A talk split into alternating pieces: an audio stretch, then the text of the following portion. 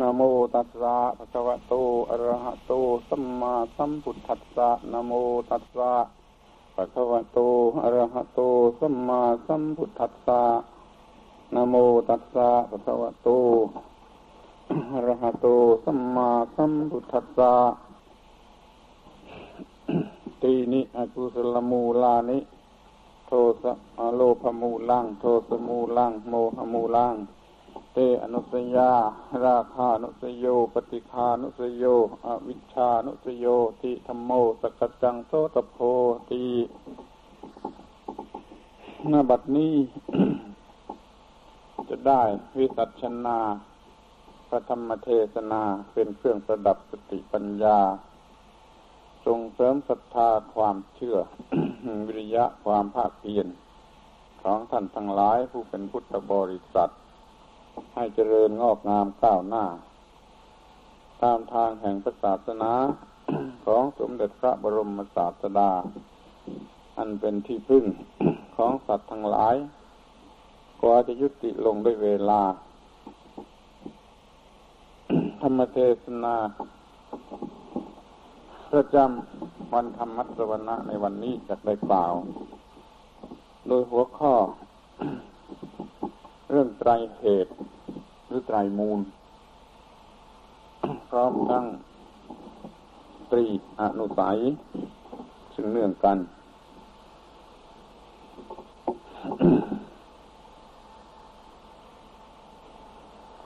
ในการแสดง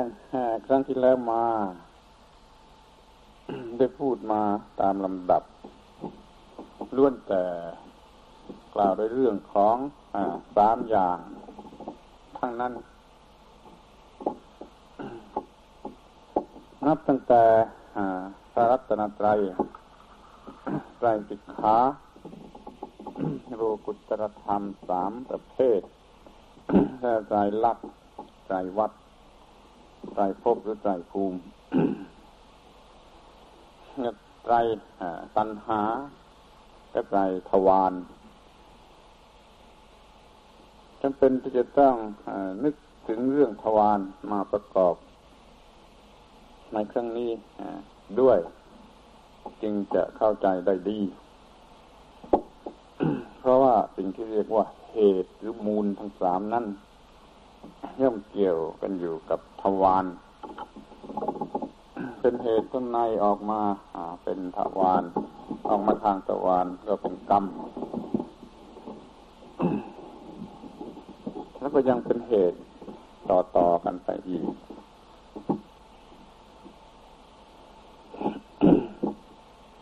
และเหตุนี้ยังมีมูลยังแบ่งออกไปได้ทั้งฝ่ายกุศลและฝ่ายอกุศล สิ่งที่เรียกว่าเหตุ เป็นอของที่เกี่ยวเป็นอยู่กับสิ่งที่เรียกว่าทวารำว่าทวารแปลว่าประตูหรือช่อง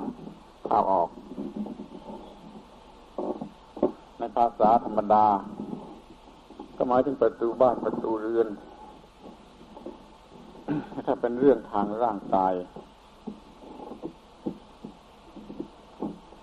ก็หมายถึงทวารทั้งเก้าทวันหนักทวันเบา ตาหูปากจมูก นี่ก็เลยรวมกันเป็นเก้า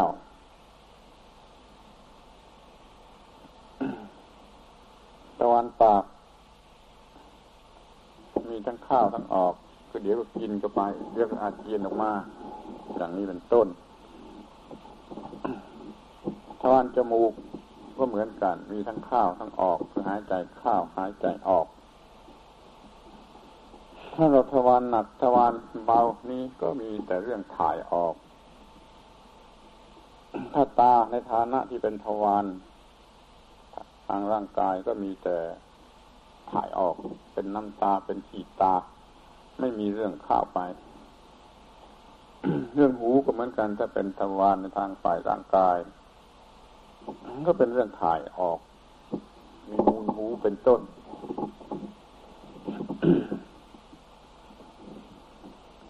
ที่มีอะไรเข้าไปในทวารก็เพราะมีเหตุ เป็นให้ เป็นเหตุให้เข้าไป เข้าไปก็ไปทำเหตุ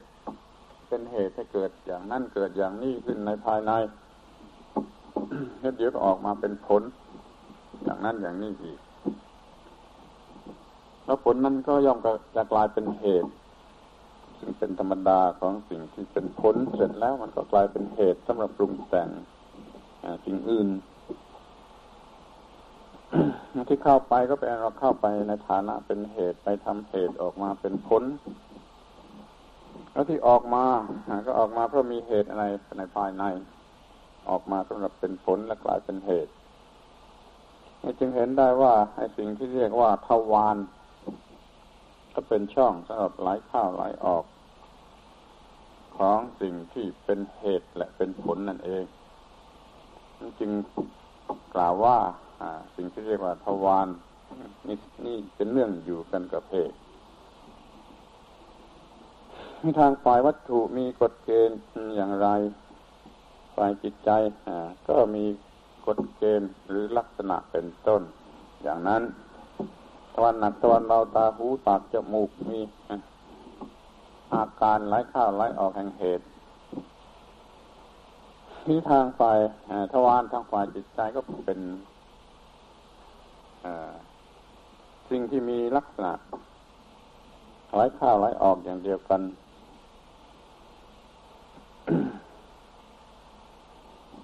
ทวารที่เป็นเรื่องทางจิตใจคือตาหูจมูกลิ้นกายใจ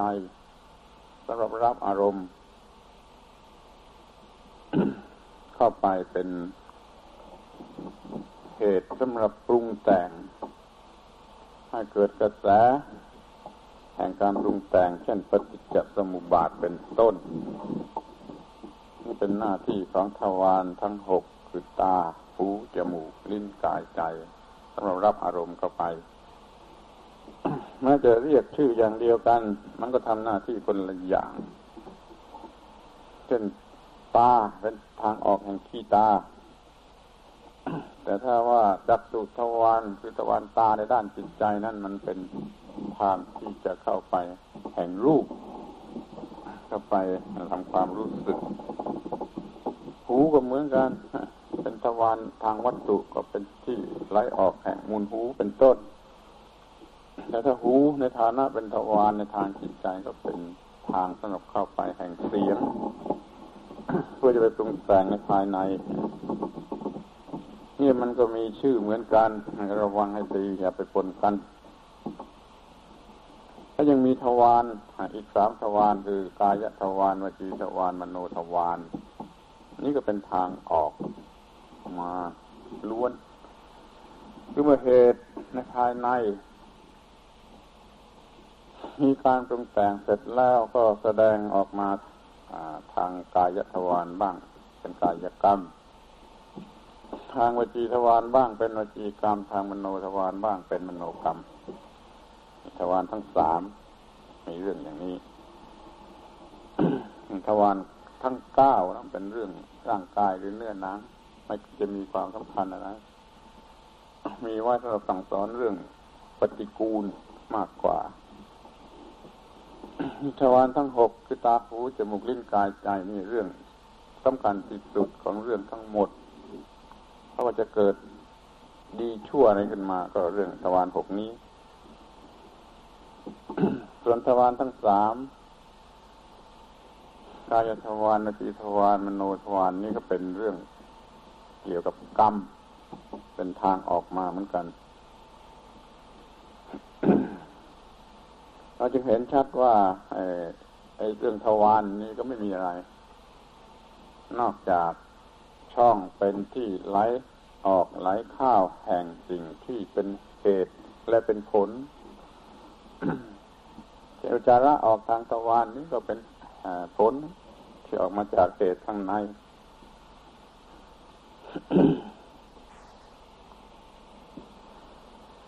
เมื่อเรารู้ว่าสิ่งที่เรียกว่าเหตุนั่น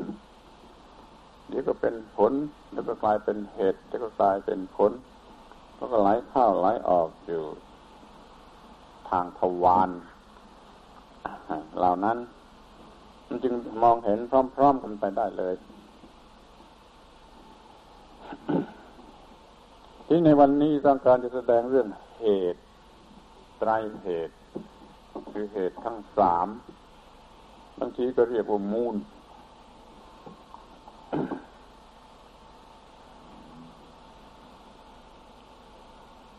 เป็นไฟอกุศลก็คือโลภะโทสะโมหะ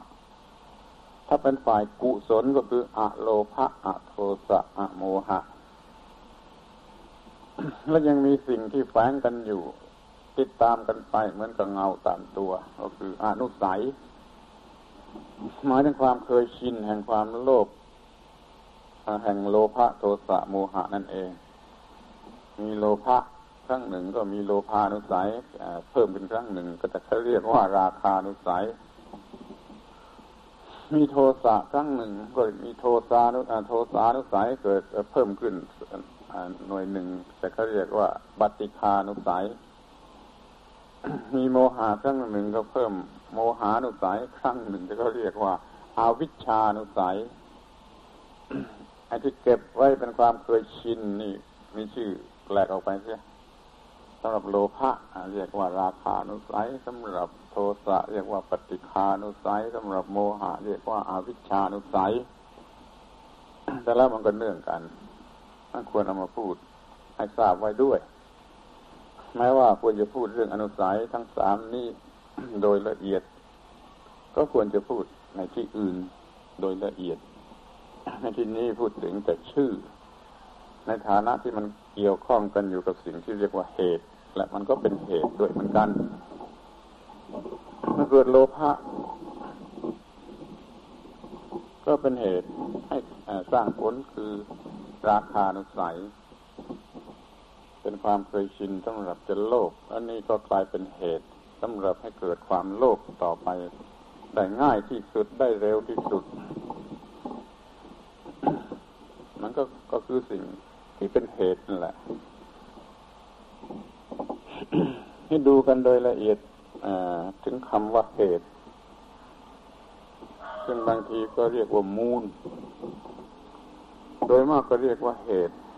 คือไตรเหตุ โลภะโทสะโมหะก็ตาม อโลภะอโทสะอโมหะก็ตาม ก็เรียกว่าไตรเหตุ เหตุกับมูลสองคำนี้ ช้แทนกันได้ แต่มันควรจะมีความหมายที่แตกต่างกันบ้าง ไม่มากก็น้อยคำว่ามูล ก็ต้องเล็งถึงรากฐานที่ตั้งเป็นรากเป็นฐานเป็นที่ตั้งให้เกิดกิเลสเกิดเกิดกรรมแห่งต่างเรียกว่ามูลหรือราก ส่วนเหตุนั้นมันเป็นเหตุให้เกิด ให้เจริญ หรือแม้แต่ให้ดับก็ได้ เป็นต้นเหตุโดยตรงในการที่จะทำให้เกิดสิ่งที่เรียกว่ากรรม ถ้าดูกันอย่างนี้ก็จะเห็นว่ามันไม่ได้เหมือนกันไอ้มูลก็เป็นรากฐานไอ้เหตุก็เป็นเหตุให้เกิด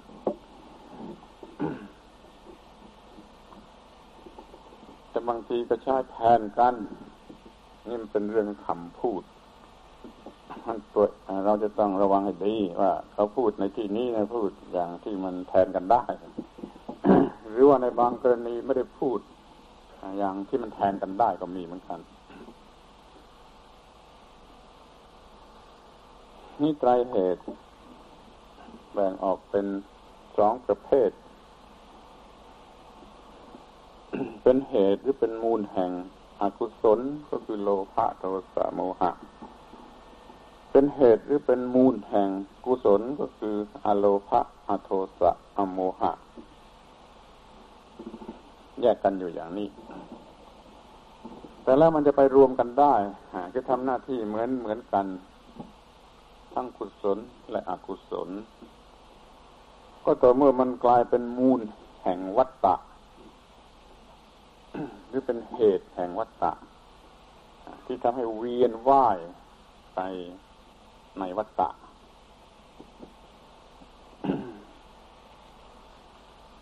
กุศลก็เวียนว่ายไปในวัฏฏะอย่างกุศลอกุศลก็เวียนว่ายไปในวัฏฏะอย่างอกุศลนี่เป็นวัฏมูล ได้ด้วยกันทั้งกุศลละมูลและอกุศลละมูล ถ้าหากว่ามันยังเนื่องอยู่ด้วยอวิชชา น่าจะเรียกว่าดี มันก็เวียนว่ายไปอย่างดี อย่างว่าอยากไปสวรรค์ อยากเวียนว่ายไปในภพกรรมาวจรธรรมดาก็ถือกันว่าดี หรือว่าเป็นกุศล แต่มันเวียนว่ายไปในวัฏฏะคือวงวงกลมของความทุกข์มันก็ไม่น่ายินดีอะมันขึ้นชื่อว่าเหตุหรือขึ้นชื่อว่ามูลแล้ว มันเป็นเรื่องทำให้เดือดร้อนเทั้งนั้นนะมันต้องขจัดให้สิ้นไป ไม่มีเหตุไม่มีมูลแล้วจึงจะ พ้นจากการเวียนว่ายกุศลละมูลหรืออกุศลละมูลก็ล้วนแต่เป็นสิ่งที่ต้องขจัดออกไป แต่ว่าในขั้นครั้งแรกนี่มันก็ต้องมาถึงอกุศลละมูลก่อนเพราะมันเป็นเรื่องเลวร้ายกว่ากันมาก แล้วก็ยากที่จะทนได้ด้วย จึงพิจารณาดูก่อนเพื่อจะละโลภะโทสะโมหะ ที่นี่มาถึงอักถึงกุศลละมูลอโลภะอโทสะอโมหะ มันมันก็มันหมายความได้สองอชั้น ถ้ามันสิ้นไปเลยสิ้นโลภะโทสะโมหะ มันก็ได้ คือเป็นไปในทางดับทุกข์โดยส่วนเดียวแต่นี่มันเป็นไปในทางที่เรียกว่า โลภะอย่างดี โทสะอย่างดีโมหะอย่างดี นี่ก็ไม่ไหว ยังเป็นในเรื่องของกิเลสตัณหาเราจะจำกัดความกันลงไปอย่างไรก็ให้มันแน่เสียแต่ถึงมันจะดีขนาดไหน แต่ทำก็ยังถ้ายังเป็นเหตุถึงแม้ก็ยังไม่ไหวทั้งนั้นคือมันจะต้องปรุงแต่งให้เป็นไป อย่างใดอย่างหนึ่ง แม้ว่าจะไม่มาไม่ให้เกิดความทุกข์ทรมาน แต่ไม่ให้เกิดความสนุกสนานอร่อยอร่อยพออกพอใจ หรือแม้แต่ให้เกิดความสงบ ตามแบบของสมถะสมาธิฌานสมาบัตินั้นมันก็ไม่ใช่สิ้นสุด มันยังมีเรื่อง ที่สูงขึ้นไปสูงขึ้นไป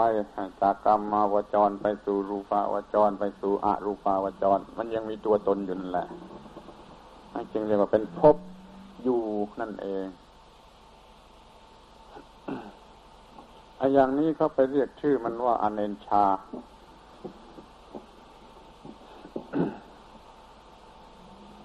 ไม่กล้าเรียกว่าบาปหรืออกุศล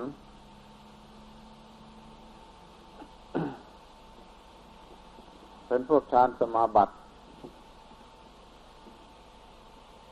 เกิดความลังเลว่าจะเรียกว่าอากุศลก็ไม่ได้ จะเรียกว่ากุศลมันก็ไม่เชิง ก็ต้องเรียกว่าอเนนชา รูปประชานอรูปประชานทั้งหลายเหล่านี้ก็เป็นไปในลักษณะของอเนนชา นั่นก็มีเหตุ แล้วตัวมันเองก็กลายเป็นเหตุสำหรับจะปรุงแต่งให้เกิดภพอันนั้นเป็นรูปภพอรูปภพเป็นต้น เนี่ยมันละเอียดหรือลึกลับซับซ้อนอย่างนี้จึงเข้าใจยาก มันเข้าใจยาก มันก็ออกไปไม่ได้ คือมันหลุดพ้นออกไปไม่ได้ มันก็ติดวนเวียนกันอยู่ที่นี่ คือในภพทั้งสามกามาภพอรูปภพบ้างอรูปภพบ้าง ก็เพราะเหตุสองประเภทนี้กุศลละมูลหรืออกุศลละมูลในประเภทอเนนชาอากุศลละมูลหรือกุศลละมูลในประเภทอเนนจา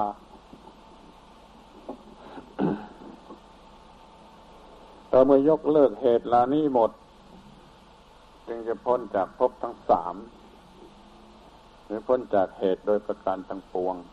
ก็เลยเป็นเรื่อง โลกุตระเนื้อโลกหรือนิพพานไป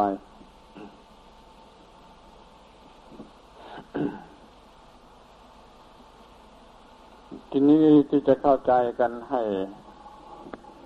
เป็นประโยชน์ ก็ดูว่า ทุกๆวันนี้มันมีอยู่อย่างไร เรื่องเหล่านี้ แล้วมันเกิดเมื่อไร ตามปกติ ถ้าไม่มีเรื่องอะไรแหมมันก็ไม่ได้เป็นกุศลหรือเป็นอกุศล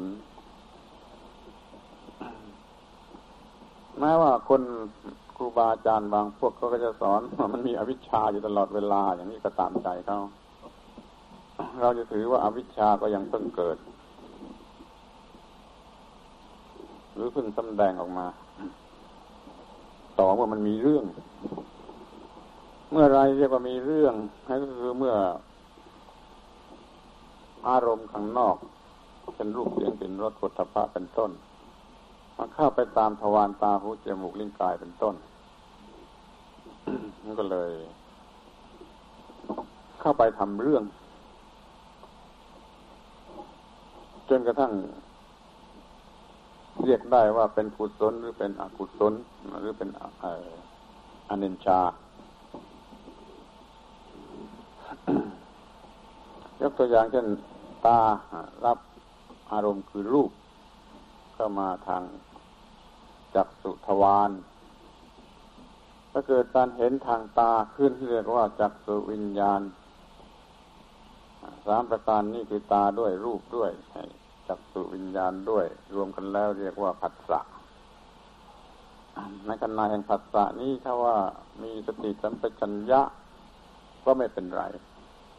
ก็รู้จักสิ่งนั้นตามที่เป็นจริง ถ้าไม่มีสติสัมปชัญญะ แล้วก็อวิชชาก็ได้โอกาส ที่จะแสดงออกมาถ้าสมกับการสัมผัสนั่นเป็นอวิชชาสัมผัส เวทนาก็จะออกมาในลักษณะที่เป็นของ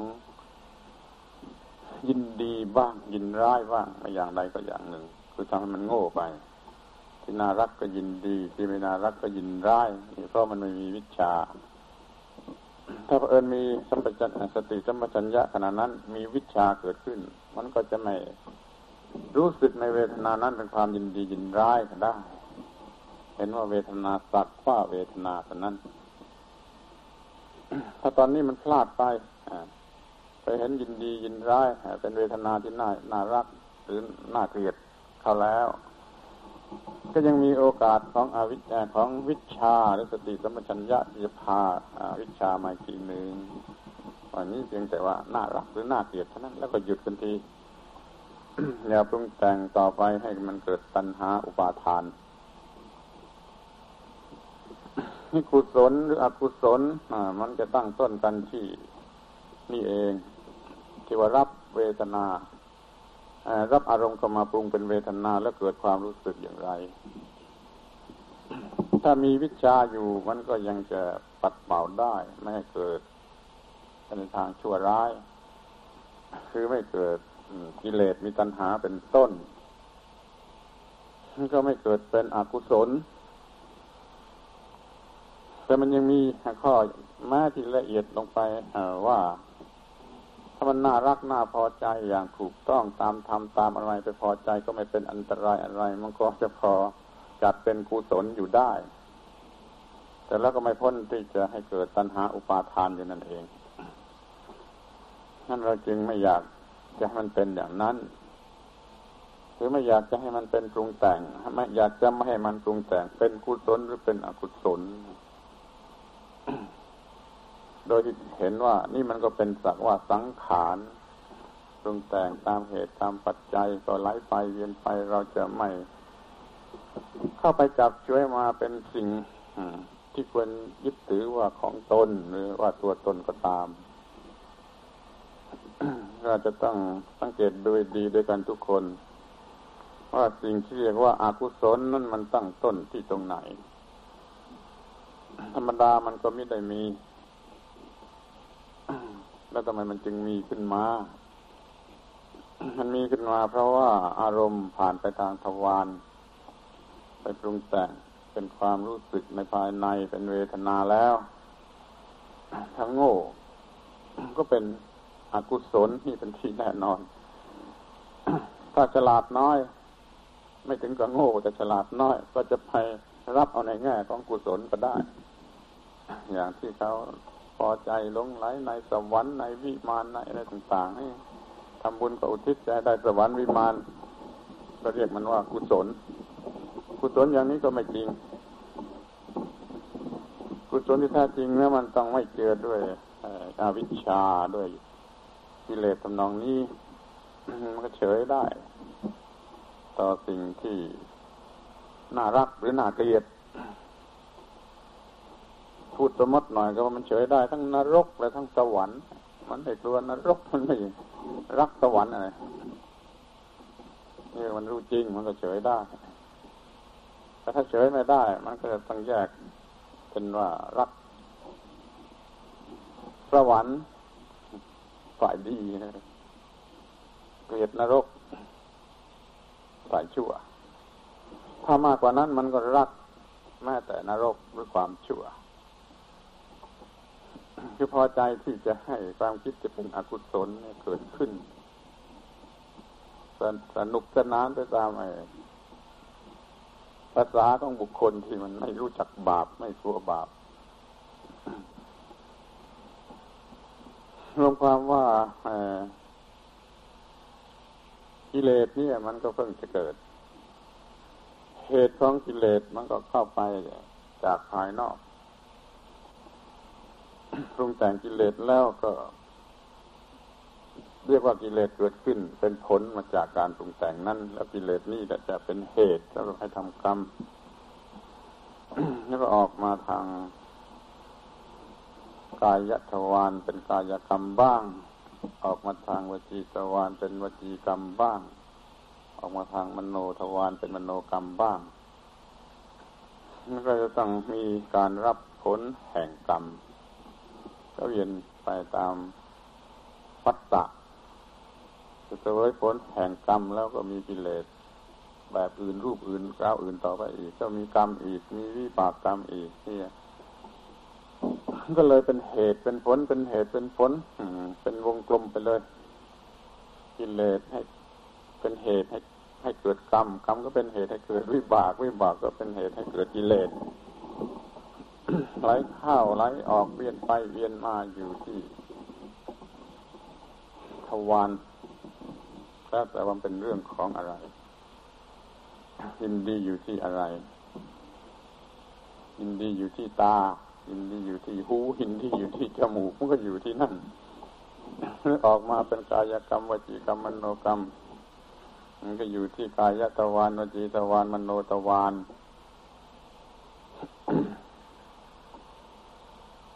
เราเไม่ค่อยสนใจที่จะรู้จักสิ่งเหล่านี้ พูดแต่ว่าโลภะโทสะโมหะก็พอแล้ว แล้วก็ไม่รู้ว่าจะละมันได้อย่างไรหรือไม่รู้ว่าจะป้องกันมันได้อย่างไรมันควรจะยุติกันได้ชั้นหนึ่งก่อนว่า มันเข้าออกทางไหนก็ต้องระวังที่ตรงนั้น ป้องกันกันที่ตรงนั้น มันเข้าออกทางตาหูจมูกลิ้นกายใจ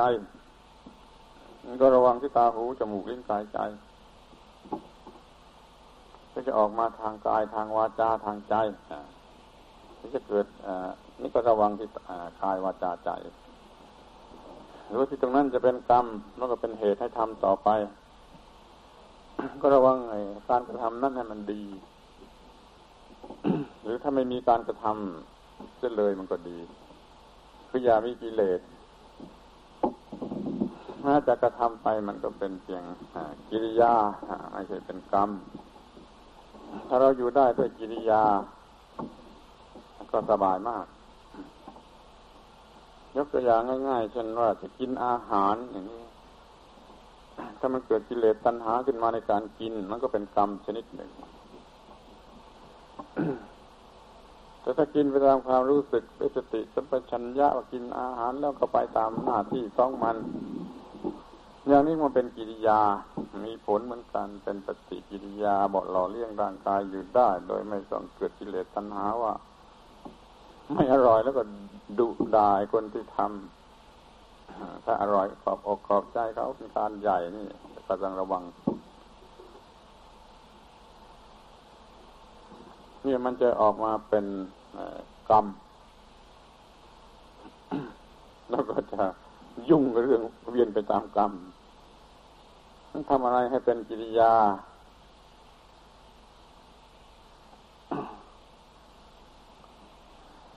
ก็จะไม่มีปัญหา นับตั้งแต่ว่าจะกินอาหารจะอาบน้ำอะไรเป็นประจำวันก็ต้องมีเรื่องอะไรเกิดขึ้นแก่สังขารร่างกาย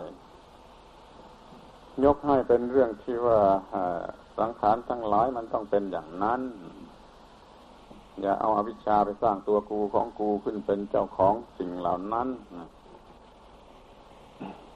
ถ้าไม่เกิดอวิชชาสร้างตัวกูขึ้นมา มันก็เป็นกิริยา มันก็ไหลเวียนไปได้ โดยปกตินั่นควรจะเป็นเหมือนกับว่าต้นไม้ทั้งหลาย เหล่านี้มันกินอาหาร มันก็เป็นกินอาหารอย่างกิริยา ก็กินดูดซึมเข้าไปบำรุงร่างต้นไม้ใบไม้อะไรเจริญงอกงามได้ มันก็ไม่มีปัญหา ถ้าเขาคนเรากินอาหารอย่างนั้นบ้าง มันก็ไม่มีปัญหา นี่คนเรามันพิเศษตรงที่ว่ามันมีกิเลสชอบอร่อย อยู่เป็นเจ้าเรือน มันก็มีอันนี้แหละเป็นข้อแตกต่าง มนุษย์กินอาหาร ไม่เหมือนกับที่ต้นไม้กินอาหาร เมื่อเมื่อต้นไม้มันไม่มีความทุกข์เรื่องนี้ไอ้คนมันก็มีความทุกข์จะแล้วบางทีไม่ทันจะกิน มันเพียงแต่มันคิดตอนนั้นมันก็เป็นความทุกข์จะแล้ว มันมากเกินไปอย่างนี้เอง ที่กินเข้าไปด้วยกิเลสตัณหา มันก็เป็นกรรมชนิดหนึ่ง มันก็ต้องมีผลกรรม อย่างนั้นอย่างนี้ตลอดตลอดเวลานั้น ก็เรียกว่ากุศลหรืออกุศลก็แล้วแต่ทำไปอย่างไรความโกรธมันขัดใจก็เป็นร้อนเป็นไฟ ถ้าพอใจสบายก็เป็นเรื่องหลอกๆนิดหนึ่ง ระวังให้ดีว่า อย่าให้มันมาก ถึงกับว่า มีความคิดปรุงแต่งประเภทกุศลหรืออกุศลดีกว่าบางคนก็จะพูดว่าโอ้มันยากเหลือเกิน มันยากเกินไปไม่รู้ไม่ชี้ทำไม่ได้ มันทำไม่ได้ที่จริงมันก็ไม่ใช่ ถึงกับว่า เกินไปจนทำไม่ได้ ถ้าหัดระวังกันเสียหน่อย มีสติสัมปชัญญะในทุกทุกอย่าง ที่จะต้องประพฤติกระทำเป็นประจำวันเนี่ย มันก็จะได้ ดังนั้นเขาจึงจัดไว้เป็นบทเรียน ที่สำคัญมาก ที่พิกษุสามเณร จะบริโภคปัจจัยสี่มีอาหารบิณฑบาตเป็นต้น จะต้องทำอย่างไรจะต้องพิจารณาที่เรียกว่าปัจเจเวกคือดูให้เห็นแจ้งเฉพาะในเรื่องนั้น ๆ มีบทว่ายถาปัจจยังประวัตมานังเป็นต้น เพื่อไม่เกิดไม่เกิดช่องโหว่ไม่เกิดโอกาสสำหรับความยินดียินร้าย ที่เรียกว่ากิเลส หรือความรู้สึกประเภทอากุศลประเภทกุศลที่ยังพัวพันเป็นกรรมอยู่ขอให้มองเห็นให้ชัดว่า การที่พิสูจสามเณรจะต้องพิจารณาปัจจัยโดยบทปัจเจเวกนี้ไม่ใช่ของเล็กน้อย ไม่ใช่ของเล็กน้อยเหมือนที่พิสูจสามเณรโง่โง่สมัยนี้มันคิดกัน เข้าใจกัน ราะนั่นแหละมันจะทำลายหมดจะไม่จะต้องอไม่เป็นภิกษุสามเณรก็ได้ เพราะมันปล่อยให้เกิดเหตุอกุศลหรือว่าเหตุหลอกลวงอย่างอื่นหนักขึ้นทุกทีหนักขึ้นทุกทีเลยจนมันอยู่ไม่ได้เลยยกตัวอย่างเพียงแต่ว่าเรื่องกินอาหารก็อย่างนี้เรื่องนุ่งห่มเรื่อง ใช้สอยยังไงก็ตาม จะต้องระมัดระวังด้วยสติสัมปชัญญะ จึงเป็นบทเรียนที่วางไว้เฉียบขาดสำหรับพิจุสามเณรในเรื่องปัจเจเวกปัจจัยทั้งสี่ทีนี้สำหรับคราวาสเขาเหมือนกันแหละ แต่ว่าเขาไม่รู้ หรือไม่รู้สึก หรือไม่มีการพูดว่าทิกว่า ชาวบ้านคฤหัสถ์นี่จะต้องปัดต้องปัจเจเวก ปัจจัยสี่ทำไมไม่ดูอะชาวบ้านมันก็ต้องกินอาหารต้องนุ่งหม่มต้องใช้สอยคือต้องเก็บค่ายและใช้อยู่ใช้ยาทำไมจึงมักง่ายหรือสะเพร่าปล่อยไปตามเรื่อง จนจิตใจมันเกิดยินดียินร้าย เกิดบาปเกิดอกุศลเพราะสิ่งนี้ ถ้าทำอย่างเดียวกันกับพิกษุสามเณรมันก็ก็จะมีผลเหมือนจะไม่เกิดยินดียินร้ายเพราะการบริโภคปัจจัยที่จำเป็นจะต้องบริโภคอยู่เป็นประจำวันอย่างแน่นอน คือการกินอาหารการนุ่งห่มการใช้สอยสิ่งของทั้งการเจ็บไข้ใช้อยู่ยา เมื่อพูดมาถึงตอนนี้แล้วก็คงจะมองเห็นได้ว่า ไอ้กุศลละมูล อกุศลละมูลเป็นต้นเนี่ย มันอยู่ที่นี่เอง มันอยู่ที่เราทำอะไร อยู่ทุกวันทุกวันจึงเว้นไม่ได้ ซึ่งจะต้องทำนั่นแหละ ถ้าเราทำไปโดยไม่รู้รือว่ารู้แล้วมันเผลอมันก็ต้องเกิดอกุศลเป็นแน่นอน แม้ในการกินอาหาร แม้ในการจะอาบน้ำจะอุดถ่ายจาระปัสสาวะก็เกิดอารมณ์ร้ายได้หรือเกิดอารมณ์โง่หลงไหลละเมออย่างใดอย่างหนึ่งได้ ให้รู้จักเหตุคือโลภะโทสะโมหะหรือคืออะโลภะอะโทสะอะโมหะ ในบางระดับ ที่มันจะเกิดได้ทุก ทุกเวลานาที เมื่อยังมีชีวิตอยู่ ที่นี่ก็จะดูกันต่อไปว่าทำไมมาเอาสิ่งนี้เป็นตัวการสำคัญที่จะเรียกว่าเหตุ ทั้งนี้ก็เพราะว่า ไอ้เรื่องตัวการสำคัญนั่นมันอยู่ที่ความทุกข์ ถ้าไม่มีความทุกข์เราก็ไม่มีปัญหาในโลกนี้ ความถ้ามีความทุกข์ก็เป็นปัญหาคือเป็นตัวเรื่องนี่สิ่งใดเป็นต้นเหตุของความทุกข์นั่นนั่นแหละคือตัวเหตุอันแท้จริงนั่นเรามาชี้เหตุกันที่โลภะโทสะโมหะดีกว่า ที่จะไปชี้ใกล้กว่านั้น มันลำบากกับเราเหตุแห่งความทุกข์ทั้งหลายคือโลภะโทสะโมหะ แล้วอโลภะอโทสะอโมหะนี่เข้าใจยาก ถ้าเป็นอย่างสิ้นเชิงมันก็ไม่ใช่เหตุ เพราะถ้าไม่มีโลภะไม่มีโทสะไม่มีโมหะ อย่างสิ้นเชิงแล้วมันไม่เป็นเหตุของอะไรนั้นอโลภะอโทสะอโมหะนี่มันยังกำกวมหรือหลอกลวงอยู่ แม้ว่าจะไม่โลภแต่มันยังมีอะไรที่ไม่รู้จริงถึงขนาดก็ได้ ยังพร้อมที่จะโลภในโอกาสหลังอีกก็ได้ แต่เอาละจัดไว้เป็นฝ่ายดี เป็นวัตตะในฝ่ายดี เป็นเหตุของวัตตะในฝ่ายดี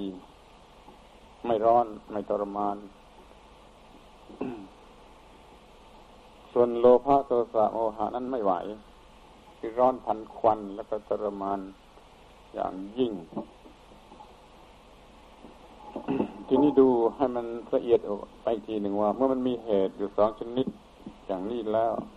เหตุชนิดไหนเป็นปัญหามากกว่ามันก็จะมองเห็นว่าโลภะโทสะโมหะเนี่ยมันเป็นปัญหามากกว่า เป็นเหตุที่ร้ายกาจมันต้องสนใจกันก่อนเพราะมันจะกัดเอาแรงๆก่อน ก็ต้องระวังไอ้โลภะโทสะโมหะ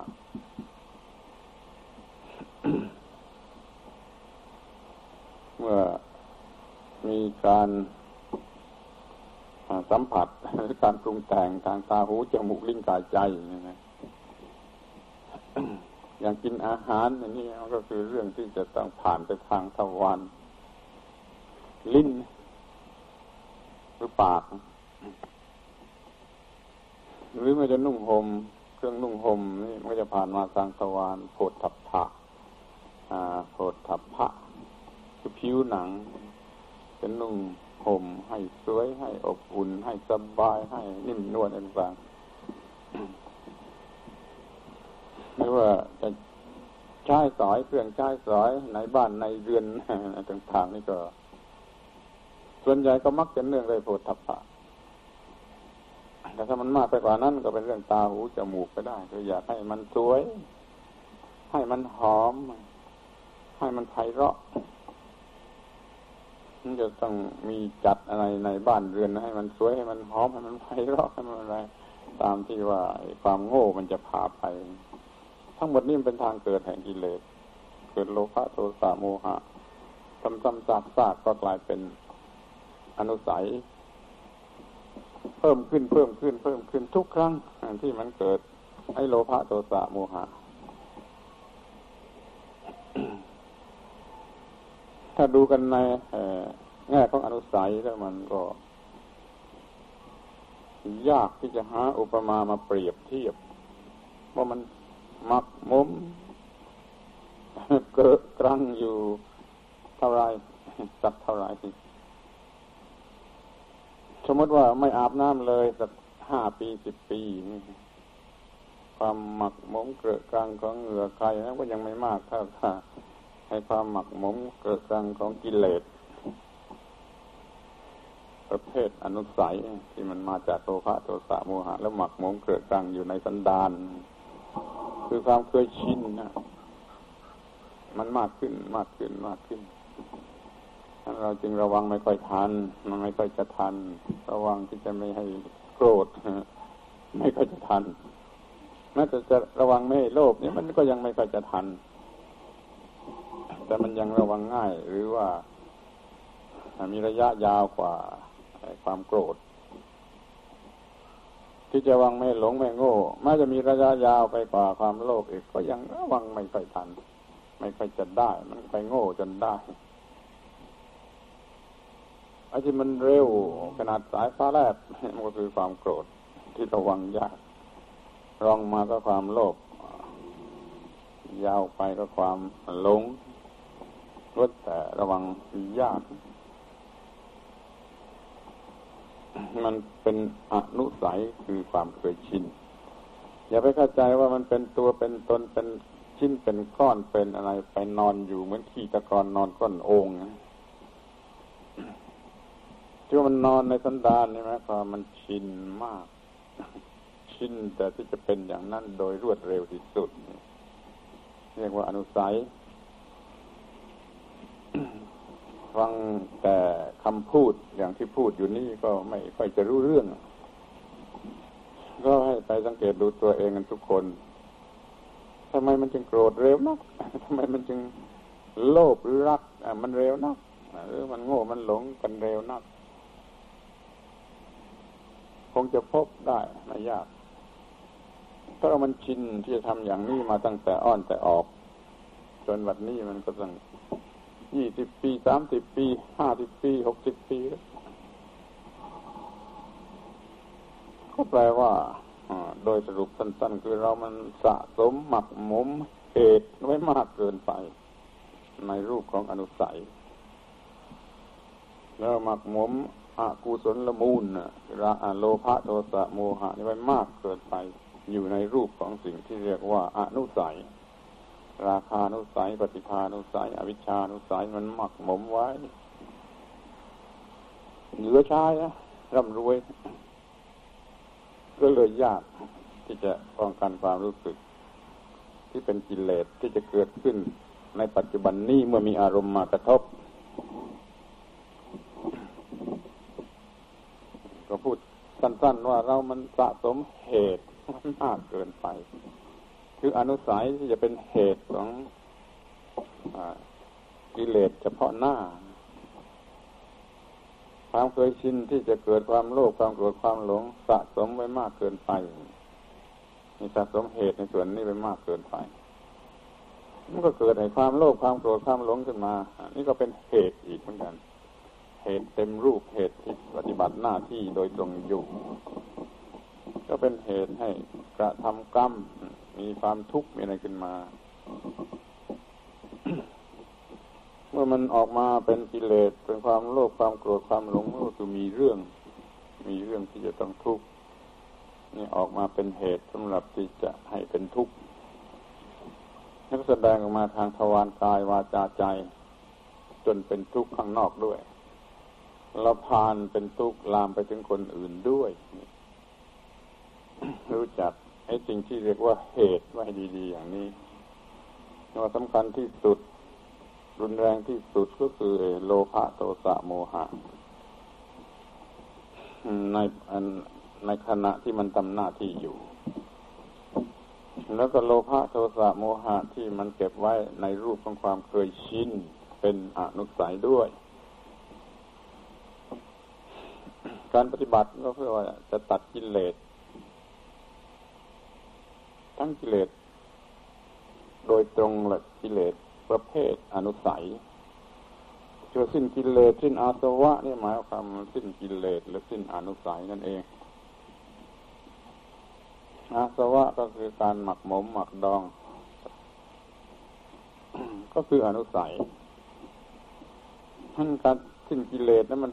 โดยแท้จริงนั้นต้องหมายถึงสิ้นอนุสัยหรือสิ้นอาสวะด้วย ถ้ามาอย่างนั้นมันสิ้นกิเลสไม่ได้เพราะความเคยชินที่จะเกิดยังมีอยู่ ในรายนี้ในเรื่องนี้ไม่โลภไม่โกรธไม่หลงก็จริง แต่อาสวะอนุสัยความเคยชินนั้นยังอยู่พอได้อารมณ์อื่นมันก็มาอีก มีความโลภความโกรธความหลงอีก ท่านจึงกล่าวว่า สิ้นกิเลสอาสวะอนุสัยนะ จะหมดจดสิ้นเชิงนั่นนะคือการหมดเหตุโดยสิ้นเชิง หมดโลภะโทสะโมหะ พร้อมทั้งอนุสัย ของมันด้วย จึงไม่มีอีก ถ้าเป็นอย่างนี้ก็สิ้นกิเลสอย่างที่ว่าเป็นพระอรหันต์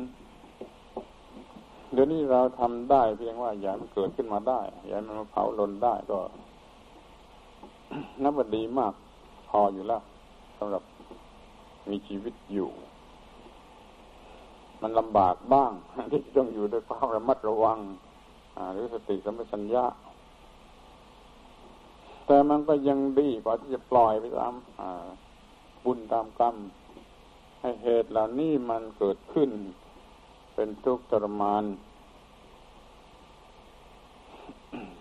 คำพูด ทั้งหมดนี้ก็ไม่มีอะไรอนอกจาก ที่จะแสดงให้เห็นว่าเรามีปัญหาเรื่องเหตุอยู่สามเหตุ คือโลภะโทสะโมหะ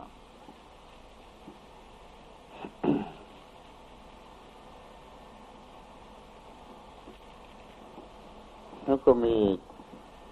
ทางไหลเข้าไหลออกของสิ่งที่เป็นเหตุเนี่ยเรียกว่าทวารเรื่องกันอยู่ เข้าไปทางตาหูจมูกลิ้นกายใจหกทวารออกมาทางทวารกายทวารวาจาอาจาทวารใจสามทวารนี่จะวนเวียนกันอยู่อย่างนี้ เหตุกลับเป็นผลผลกลับเป็นเหตุ แล้วก็วนเวียนไหลเข้าไหลออกอยู่ที่ทวารเหล่านี้นี่เรื่องก็มีเท่านี้ ถ้าการกระทำอย่างนั้น มันเคยชินเท่าไรก็เรียกว่าอนุสัยเท่านั้น มีอนุสัยเท่านั้น กี่ครั้งกี่ร้อยครั้งกี่พันครั้งกี่หมื่นครั้งกี่แสนครั้ง กว่าจะเข้าลงไปนะ่ะนับไม่ไหวก็ได้ นั่นแหละคือชาติ ชาติหนึ่งชาติหนึ่งชาติหนึ่งถ้าใครรู้เท่าทัน อันนี้ก็จะรู้เหตุปัจจัยของไอ้สิ่งที่เรียกว่าชาติเราก็จะรู้จักชาติทำความสิ้นไปแห่งชาติ ดับชาติจะได้ ในในในชีวิตนี้ ก่อนแต่จะเข้าลง ก็ทำความสิ้นชาติได้ เพราะทำความสิ้นแห่งเหตุได้เพราะนั้นว่าการรู้จักเหตุอันทีนี้ก็มีประโยชน์มาก พวกพุทธบริษัททั้งหลายควรจะสนใจ ไม่ว่าจะเป็นบรรพชิตอยู่ที่วัด หรือเป็นวาสกวาสิกาอยู่ที่บ้าน มันเหมือนกันเลย อยู่วัดอยู่บ้านมันช่วยไม่ได้สำหรับที่จะให้มีความต่างกันในเรื่องของเหตุเหล่านี้ อยู่ที่วัดอาจจะมากกว่าคนที่อยู่ที่บ้านกันได้สำหรับเหตุชนิดนี้ มันไม่แน่ มันแล้วแต่ว่าคนนั้นมันเป็นพุทธบริษัท มากหรือน้อย มีสติปัญญา และมีสติสมัชัญญะมากหรือน้อยเท่านั้นเองท่านอย่าได้ประมาทเลย นึกถึงคำสอนของพระพุทธเจ้า ที่ทรงสอนเรื่องความไม่ประมาท จนวาระสุดท้ายจะนิพพานอยู่เดียวนี้แล้ว ก็ยังเตือนเป็นคำสุดท้ายว่าจงทำความไม่ประมาทให้ถึงพร้อมเถิดแล้วก็เงียบไป นึกดูดี ๆ ว่า ถ้ามันไม่สำคัญแล้วก็ท่านก็คงไม่เอามาเตือนเป็นคำสุดท้ายแล้วก็นิพานไปที่ว่าอย่าประมาทนั่นก็คืออย่าประมาทอะไร ถ้าพูดอย่างประมัดอันแคบคายหรือลึกซึ้งกันแล้วก็อย่าประมาทในเรื่องของเหตุนี่แหละปัจจัยอุปกรณ์ของเหตุมันจะเข้าไปทางตาหูจมูกลิ้นกายใจก็อย่าได้ประมาท มันเข้าไปอยู่ก็อย่าได้ประมาท มีการปรุงแต่งก็มีสติสัมปชัญญะนั่นคือตัวความไม่ประมาท ถ้าทำได้อย่างนี้เหตุมันก็เกิดขึ้นไม่ได้คือโลภะโทสะโมหะในที่นี้ยังมันเกิดขึ้นไม่ได้เราก็รอดตัวเรื่องหนึ่งเดี๋ยวก็มาอีก เดี๋ยวก็มาอีกเรื่องตาหูจมูกลิ้นกายใจนี่มาอีก แต่ว่าจะมากี่ครั้งกี่คราว ก็รู้เท่ารู้ทันรู้ตัวทุกคราวไป นี่คือความไม่ประมาท ถ้าใครทำได้อย่างนี้ก็เรียกว่าคนนั้นถึงพร้อมด้วยความไม่ประมาท สมตามพระพุทธประสงค์คอยสนองพระพุทธประสงค์โดยการทำความไม่ประมาท ต่อสิ่งที่เรียกกันว่าเหตุอย่าให้เหตุมันเล่นงานเราได้ อย่าให้มันย่ำยีเราได้ ให้เราชนะเหตุ คือให้จิตใจสติปัญญานี่ว่องไว ทันเวลาป้องกันไม่ให้เอความปรุงแต่งชนิดเลวร้ายที่เป็นกิเลสนั้นเกิดขึ้นในจิตใจได้ อย่างนี้เราเรียกว่าเราโดยสมมติเอาชนะเหตุได้ถ้าเราก็ไม่มีความทุกข์การรู้จักเหตุนี่ไม่เสียหลายแล้วจำเป็นสำหรับที่จะปฏิบัติ ตามพระพุทธโอวาทที่เป็นปัจฉิมวาจาว่าท่านทั้งหลายจงยังความไม่ประมาท ให้ถึงพร้อมเถิดธรรมเจตนาสมควรกับเวลาเอวังก็มีโดยประการชนี